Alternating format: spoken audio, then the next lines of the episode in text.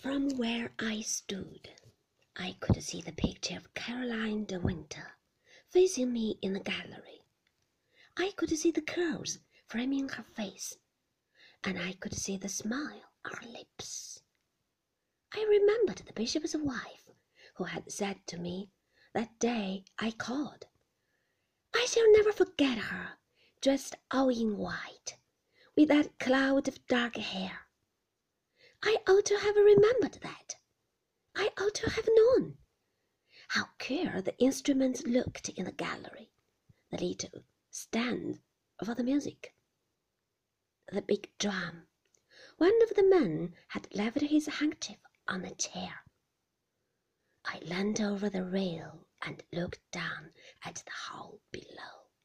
Soon it would be filled with people, like the bishop's wife had said, and Maxim would stand at the bottom of the stairs, shaking hands with them as they came into the hall.